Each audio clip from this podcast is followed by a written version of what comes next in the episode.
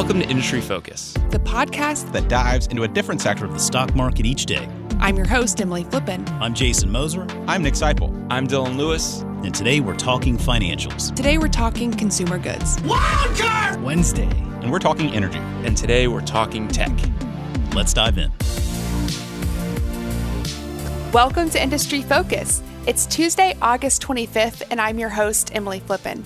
Today I'm joined by Motley Fool contributor Dan Kline to discuss some successful yet what I consider to be relatively under the radar consumer goods winners. Dan, thanks for joining as always. Oh, thanks for having me. The goal here was to find some companies we just don't pay any attention to, and it's not always fair. Like we spend a lot of time talking about J.C. Penney, and it probably doesn't deserve it compared to these next four we're going to talk about here. Yeah, definitely. I'm really excited to talk about these companies. And they're companies that I know we've mentioned a lot in passing on these consumer goods episodes of Industry Focus. They're companies that play off of the industries that we discuss, while at the same time, we really haven't taken the time to delve deeper into them as individuals. So, the companies that we're going to be talking about today, to give all of our listeners a brief preview, is going to be Ross, Boston Beer, Scotts Miracle-Gro, and Mattel. And I know I personally want to start with the one that I'm the most excited about. We talk about its brother company constantly, TJ Maxx, TJX, I should say, and that's Ross. Yeah, Ross is a TJ Maxx style store, a Marshall style store. You go in, you're hunting for discounts. It has that sort of fun bargain hunting. Pre pandemic, it felt like they were springing up everywhere. There's there's two within five miles of me when I'm at the other house in Davenport. Uh, there's there's at least a couple in the West Palm Beach area. It is a massive store, but it's also one that doesn't have the cachet of say Marshalls. It's it's probably closer to TJ Maxx in terms of its uh you know its customer base, and that makes us forget about it. But some of their some of their numbers were interesting. Emily, do you want me to go into where where they are post pandemic?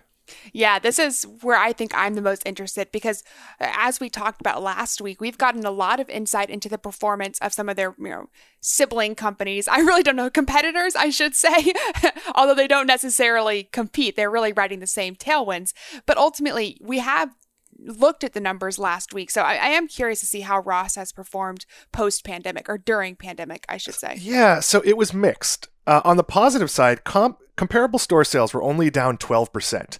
And I say only because stores were closed 75% of the time during the quarter, and they don't do a digital business. I, they may have a website, but it is not a digitally driven business. But here's the negative, and here's how I see it kind of badly. There was pent up demand. People rushed into these stores when they were allowed to, they bought a lot. And then their sales trend backed off. Um, you know, t- uh, trends have not materially changed from the second quarter, with comps for the first two and a half weeks trending down mid teens versus last year. That sort of meant there were a lot of people out there that were like, you know, I need some new sweatpants, I need a shirt, I need some socks, whatever it is. And then once they bought it, they weren't that excited to go back to the store. And I do think that's a big problem. It's also causing some inventory problems. Uh, I thought the issue would be ease of inventory, that there'd be too much stuff out there for these companies to buy. And that's kind of what TJ Maxx has said. But Ross actually sold out of a bunch of stuff and had bare shelves for a while. Emily, if I go into a store and there are bare shelves, that is a big problem to me. Yeah, this is such an odd issue that Ross ran into this last quarter. They expected foot traffic to essentially fall to nothing during the pandemic, and for a lot of their stores, it did. Similar to what we saw last week, their stores were closed around 75% of the quarter, so that was understandable. But when they were open, what they were doing was massively discounting a lot of their old inventory just to get it out of the stores. But they didn't expect that foot traffic would pick up as quickly as it did, so they simply didn't have the supplies in stores. And what I found a little bit scary as an analyst is listening to this earnings call, or I really should say reading their most recent earnings call and reading their response to some of the analyst questions when the analyst would ask, well, do you expect you're going to fix your inventory soon? Their response was kind of was kind of mixed. It was really uh, a roundabout answer of saying we're working on it. We don't have a timeline but it's something we know we need to fix. And you know you had that quote from management from the last kicker essentially saying that their comps for the first two and a half weeks of this quarter have been trending down versus last quarter which to me says either your foot traffic's fallen off, which is possible, or more likely, you just really haven't fixed your inventory issues yet. Well, and, and they're related issues. If you go to a store and it doesn't have that much, you're not going to go back. If you go to a TJ Maxx and it's jam packed and you don't buy anything, you're going to go back a week later to, you know, my son wants to go every day to TJ Maxx because he's looking for name brands at good prices. But there's a fundamental retail issue here that I find troubling. They're a discounter in the first place, but they heavily marked down their inventory because it was, quote, old. And I understand that in markets where things are seasonal. I will point out that I live in a market that's always the same season it's summer and super summer. Why would you not go in with your regular prices first and then mark things down if they're not selling? There, if you weren't going to replenish the inventory, now I understand if you have a lot on order and your shelves are going to be full, you want to blow out what you have and just make as much money as you can. But why, if you don't know how much inventory you need, are you selling it? Because clearly you've lost opportunity here. You discounted something that somebody would have bought at full price, and maybe you wouldn't have as many transactions, but you'd probably have more revenue. So I, I don't like the way this company is run at all.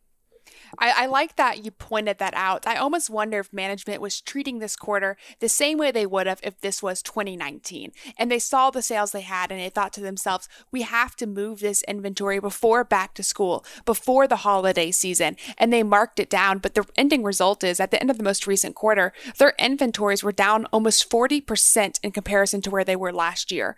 I do have faith that Ross is going to get the inventories back. I mean, there's no way you run Ross permanently with 40% less inventories than you did a year prior.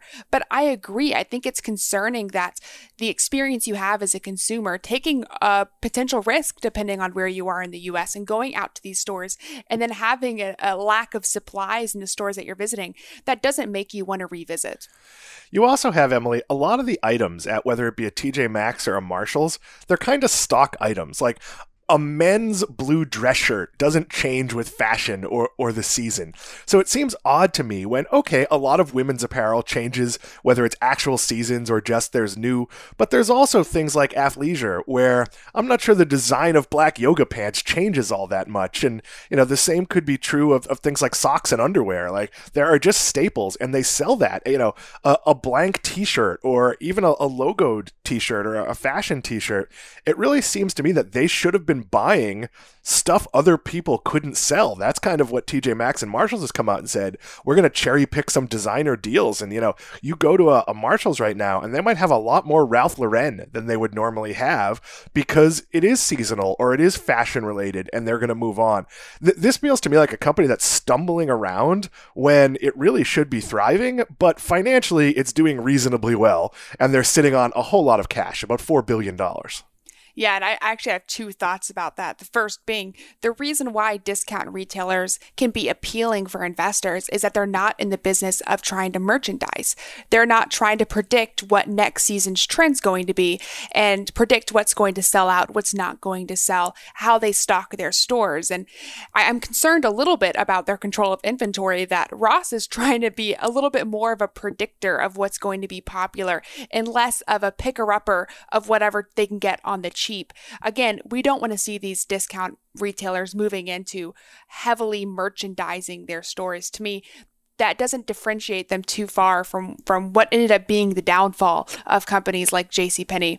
But you mentioned their cash, and I'm happy you did because you can make the argument that part of the reason why they weren't more aggressive in purchasing some of this discount inventory to ramp up their own inventory levels was because of their cash position. They do have $4 billion, over $4 billion in liquidity, but this is a company that has a history of buying back its own shares, just taking the cash that it generates and, you know, quote, returning it to shareholders in the form of buying back its own stock. Maybe if they hadn't been so aggressive uh, about this process in the years past, they would have had more money to purchase inventory when times were hard. I also feel like investing heavily in not omni channel, but having a digital sales component. And I don't know what that looks like. That might look more like a Woot, where they take five or six items a day and just prioritize them and try to build a real fan base that's excited to see what the mega deals are going to be.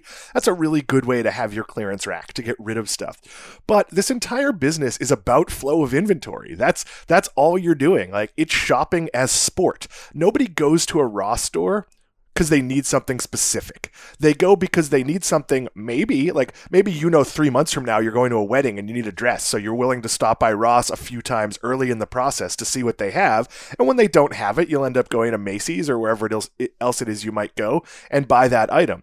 But this is this is the fun of the treasure hunt. And to do that means quickly rotating inventory, moving people through your stores and giving them an incentive to go. Part of the marketing for a Ross or a TJX or a Marshalls is me calling Emily, which is be a really weird call for me to make. Hey Emily, I just got the greatest shirt at such a good price at Ross. This this is not the kind of conversation Emily and I have have off air, but you get the gist of it. Maybe I would tell my mom, "Oh my god, like I found a suit at Marshalls and it was, you know, $99 and normally it would go for $4.99."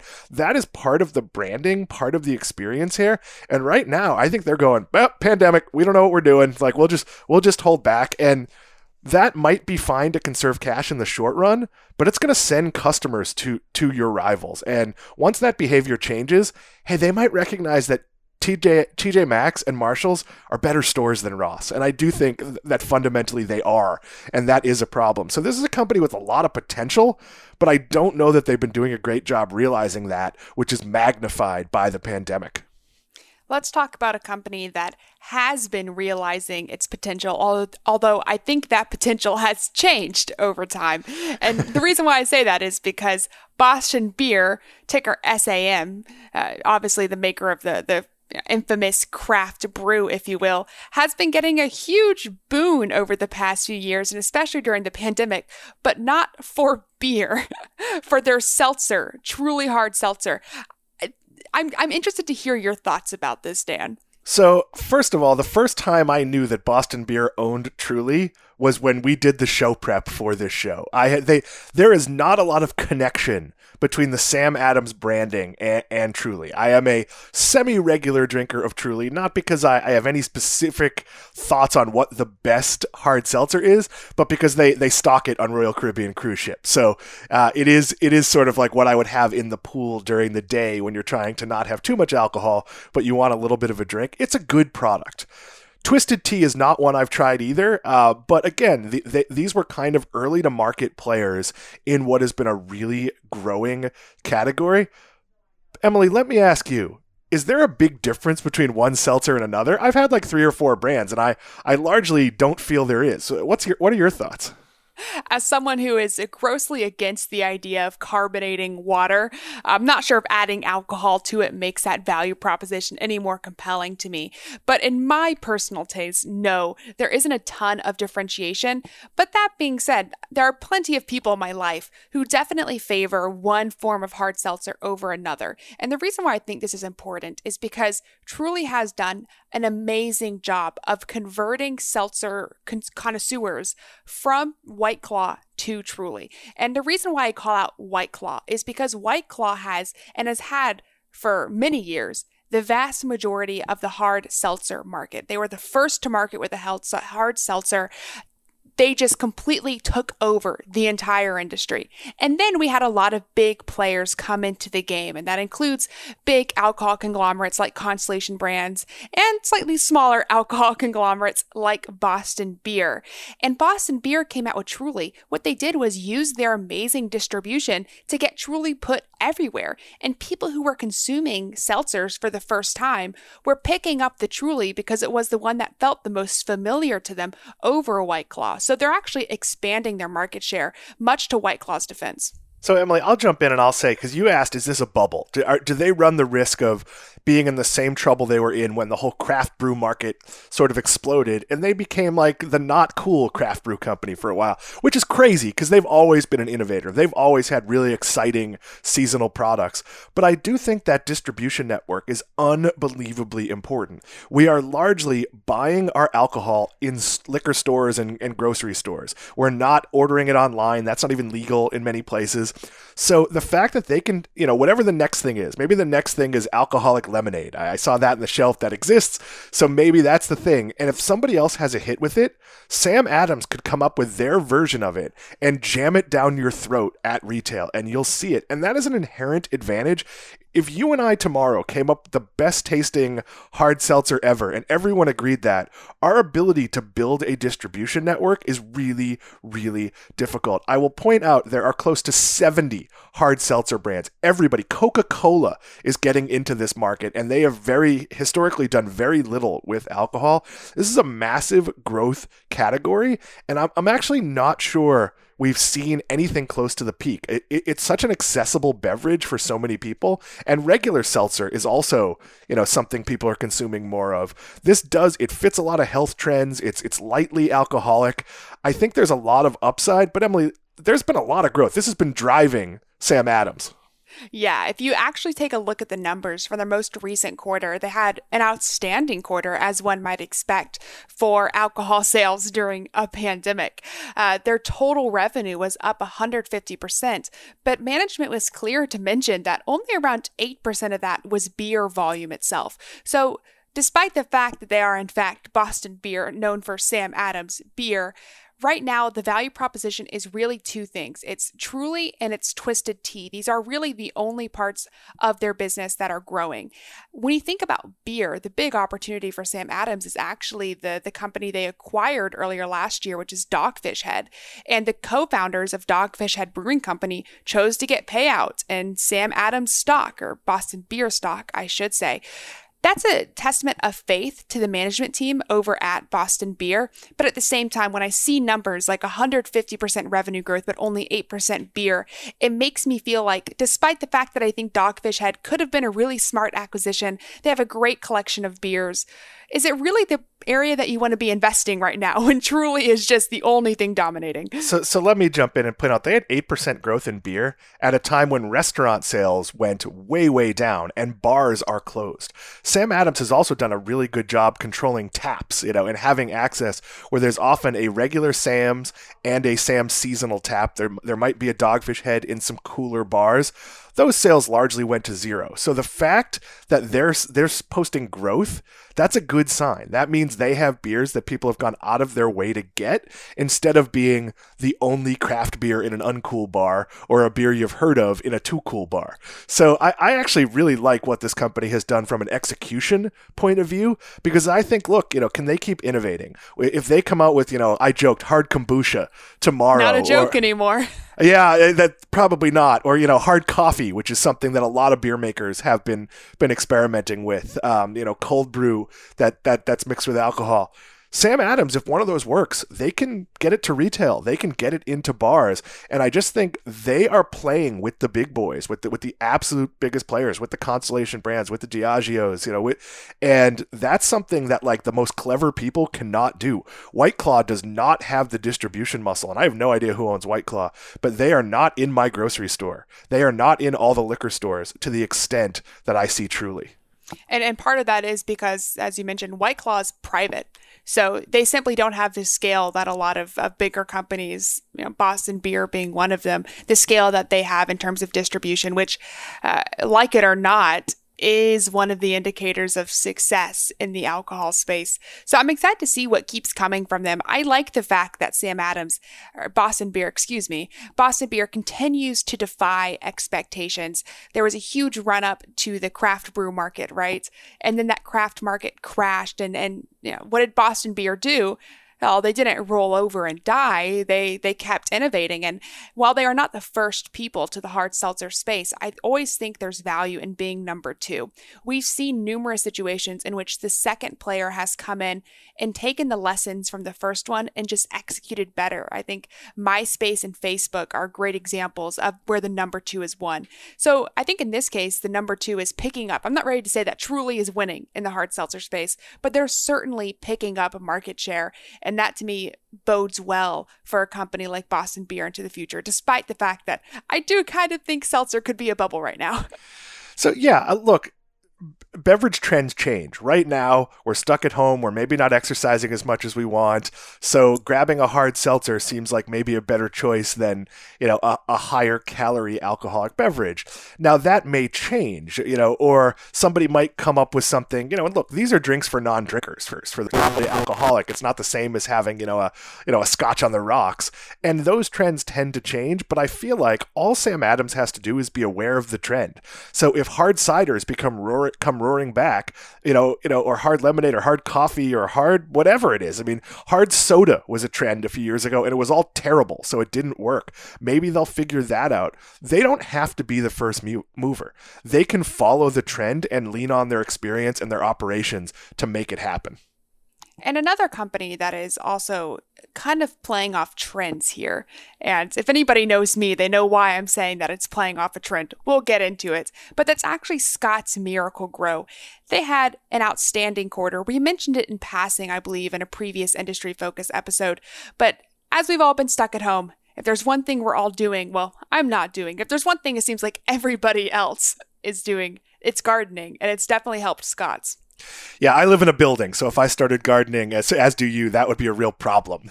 we we have only shared areas, but yeah, their their revenue was up twenty one percent in a business that usually just grows at the rate of GDP. So that was this is a trend, but here's the question, and it's a really big question. So you plant a garden, you're very proud of the fact that you grew a couple of tomatoes and you know and a squash or whatever else it is.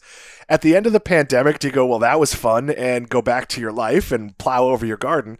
There's obviously going to be an increase in their business of people who did this and liked it. What you don't know is what level of increase that is.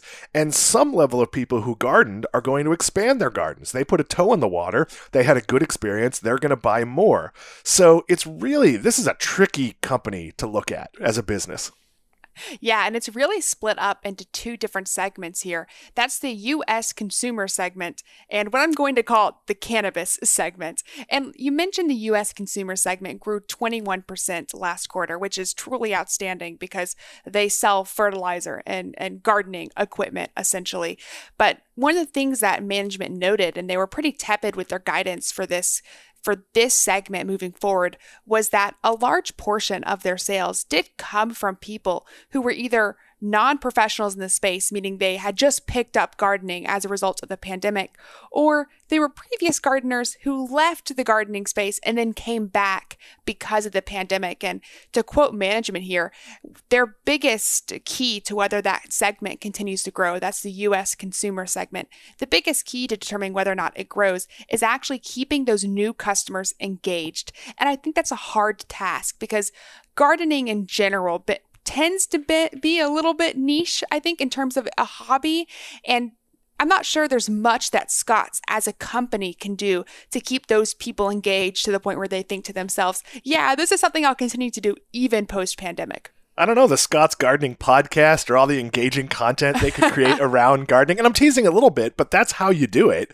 it. Look, I think they're being very tepid because they don't know if the pan- if the pandemic goes on another year and people have food insecurity, they might garden. If people are bored, because even even people who are still working, if you're working from home, you might notice you have more time. I don't have more time, but a lot of people have more time.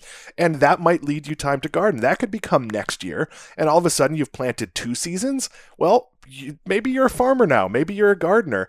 I think they're underselling the fact that they've acquired new customers. And yeah, those customers may come in and out of the market. The other thing they haven't really talked about is there is some level of migration to the suburbs. It is not as massive. It's not people are emptying out New York City, just close it down. But but it is happening. And there are going to be more people that you know vacation home sales increased a lot. There are going to be people living in a vacation home where they could garden that are commuting to like a city dwelling where their work is and they're only doing that. So there could be societal shifts that really benefit Scotts Miracle-Gro. I actually am kind of bullish about this company. And you can't be bullish on Scotts Miracle-Gro without knowing what is truly the biggest growth driver for this company. And I can't help myself but to mention it. And I don't think it's a complete picture of Scott's unless you do mention it. And that's their Hawthorne division. This is essentially an acquisition they made in the years prior, which is the largest hydroponics distributor in North America.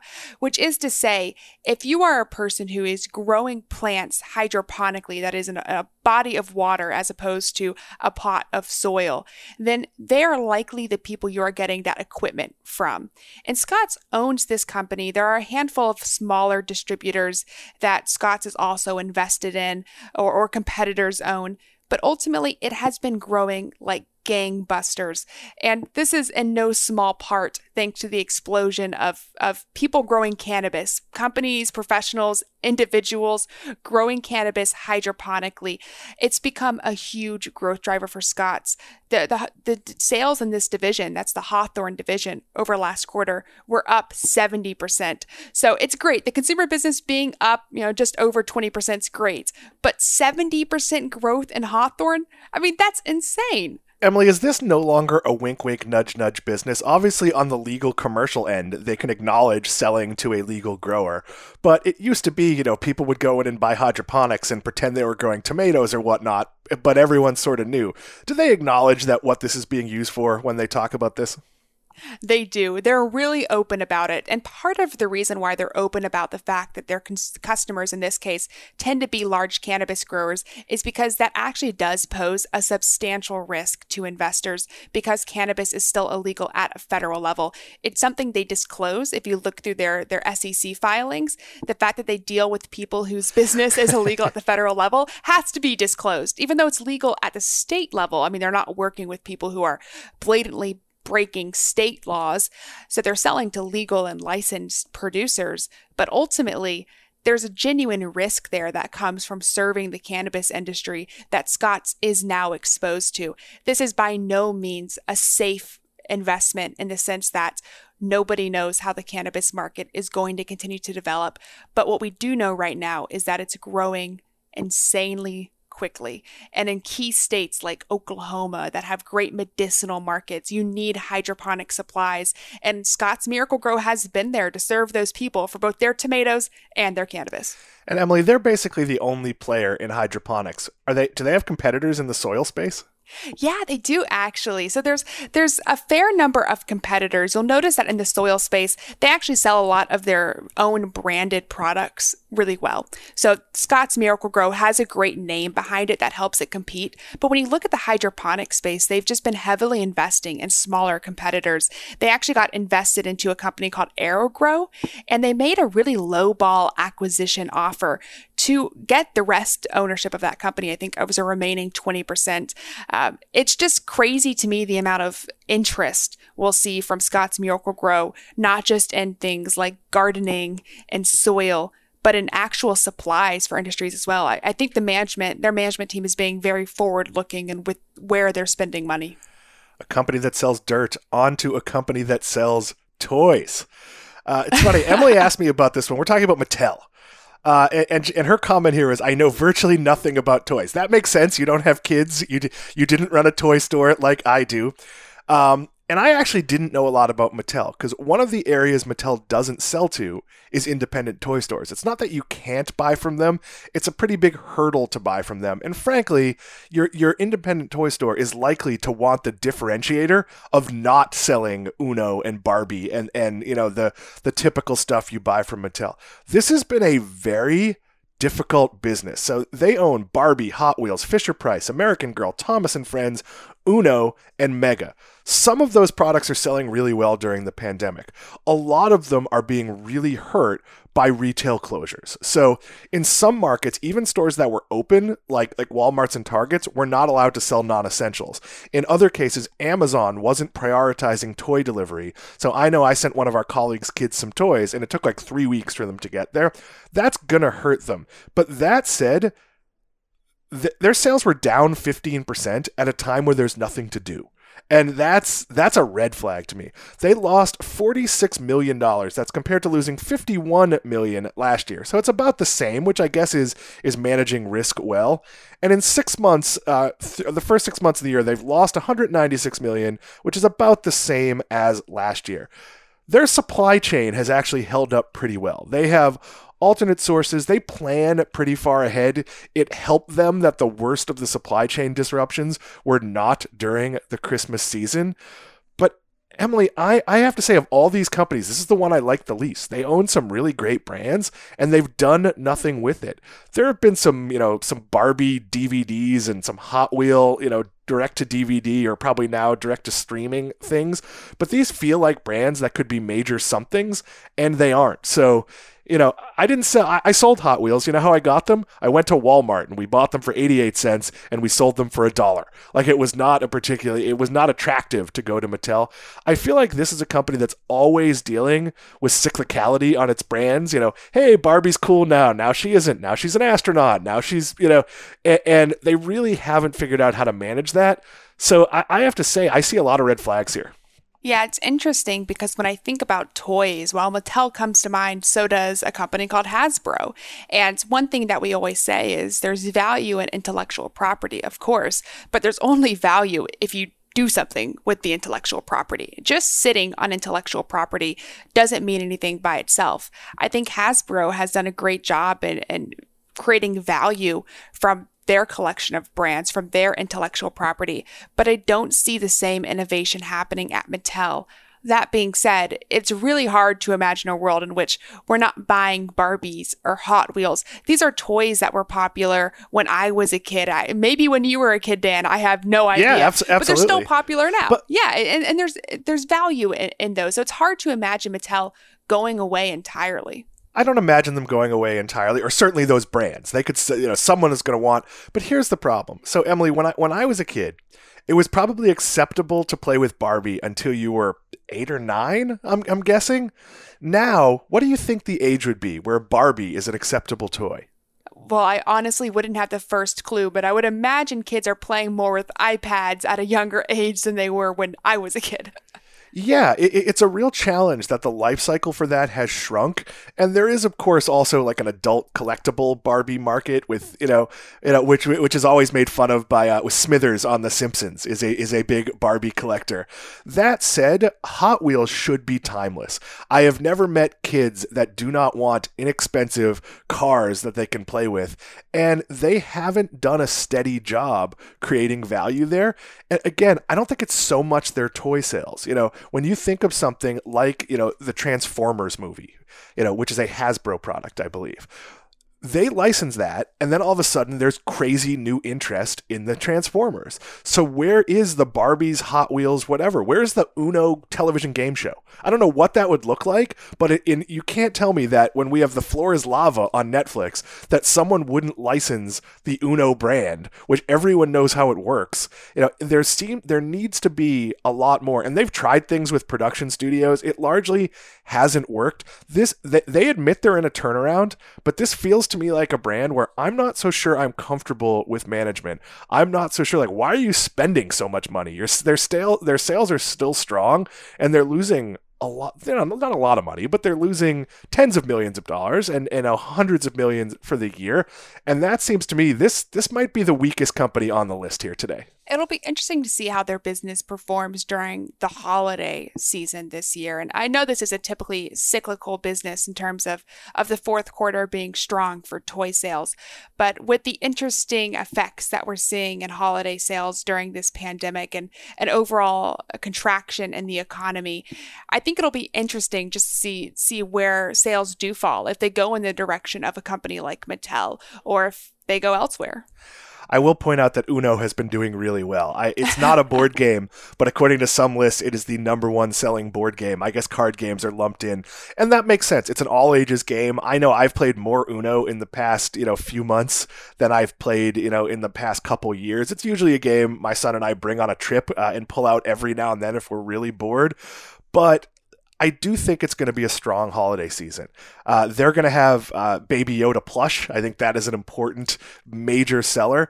And I think the fact that they do have a lot of things, part of the reason Hot Wheels is a great toy for a pandemic is you can buy a lot of them for very little money. So eh, I do think in a value driven holiday season, now there's going to be some families that say we couldn't, we're still working, mom and dad are still working, we didn't have childcare expense this year, we didn't go on a big vacation. You want a PlayStation 5 and all the games, you can have it. That's going to happen in some households.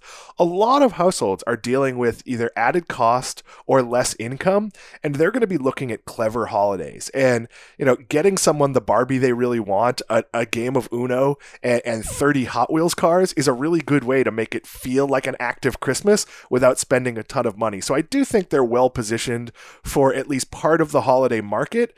But the other thing is, we don't know what the holiday market's going to look like with this weird, it starts in October. So I'm not sure how those trends and the, the lack of people rushing to toy stores. I used to joke that the last week before Christmas, if we put out bags of leaves, we could have sold them because the people in the store were desperate. They just wanted something. So that's the point. We couldn't get new inventory. We were down to like unpopular train sets and like things. So I do think that would normally benefit them. But if you're not seeing the shelves, and I don't know, you know, people, you know, are they going to stores? Store traffic, mall traffic we read yesterday has basically gone back to pre pandemic levels. So, you know, if, if, Target and Walmart are devoting the space to toys, they should be in a pretty good position this holiday season. I'm not sure it deals with their, it, that solves their underlying management woes before we sign off here, I'm going to steal a question from Matt Greer's playbook on market foolery, where he asked the, the deserted island question. And it's a little unfair, but the stocks that I'm going to ask you today Ross, Boston Beer, Scotts Miracle-Gro, and Mattel between those four companies, if you were stuck on a deserted island and you had to buy one, which one are you buying and why? I'm going to buy Boston Beer, n- no question. I think they have the best infrastructure. They are very difficult to compete with because of their ability to execute. And realistically, if I'm on the island, I'm probably going to want a beer, you know, or, or maybe a seltzer. And that's which I guess I guess that doesn't come with the pick here. But that said, I like Scotts Miracle-Gro a lot. I think they've aligned themselves well. They've positioned their products as best in class, and I'm not entirely sure there's that much differentiation between the bag of dirt I buy, you know, that that's enhanced dirt. It, I'm sure there's other brands that do it just as well, but the only name I know in the space is Scotts Miracle-Gro, and the fact that truly could become the hit it is, and I didn't know it was a a Boston beer product, that to me speaks everything to their ability to control store shelves. And th- that's the market. So this is actually a stock I would buy. So I'll grab yourself a truly and sit on that deserted island. Sounds like a nice day to me at this point. that is something I did more than a few times last year on uh, on various uh, cruises. You know, sitting someplace quiet, looking out at the sea, and having a truly. Uh, looking forward to doing it again. Well, thanks again for joining today, Dan. I appreciate it. Thanks for having me. Listeners, that does it for this episode of Industry Focus. If you have any questions, you can always shoot us an email at industryfocus at fool.com or tweet us at MF Industry Focus. As always, people on the program may own companies discussed on the show, and the Motley Fool may have formal recommendations for or against any stocks mentioned, so don't buy or sell anything based solely on what you hear. Thanks to Tim Sparks for his work behind the screen today. For Dan Kline, I'm Emily Flippen. Thanks for listening and Fool On.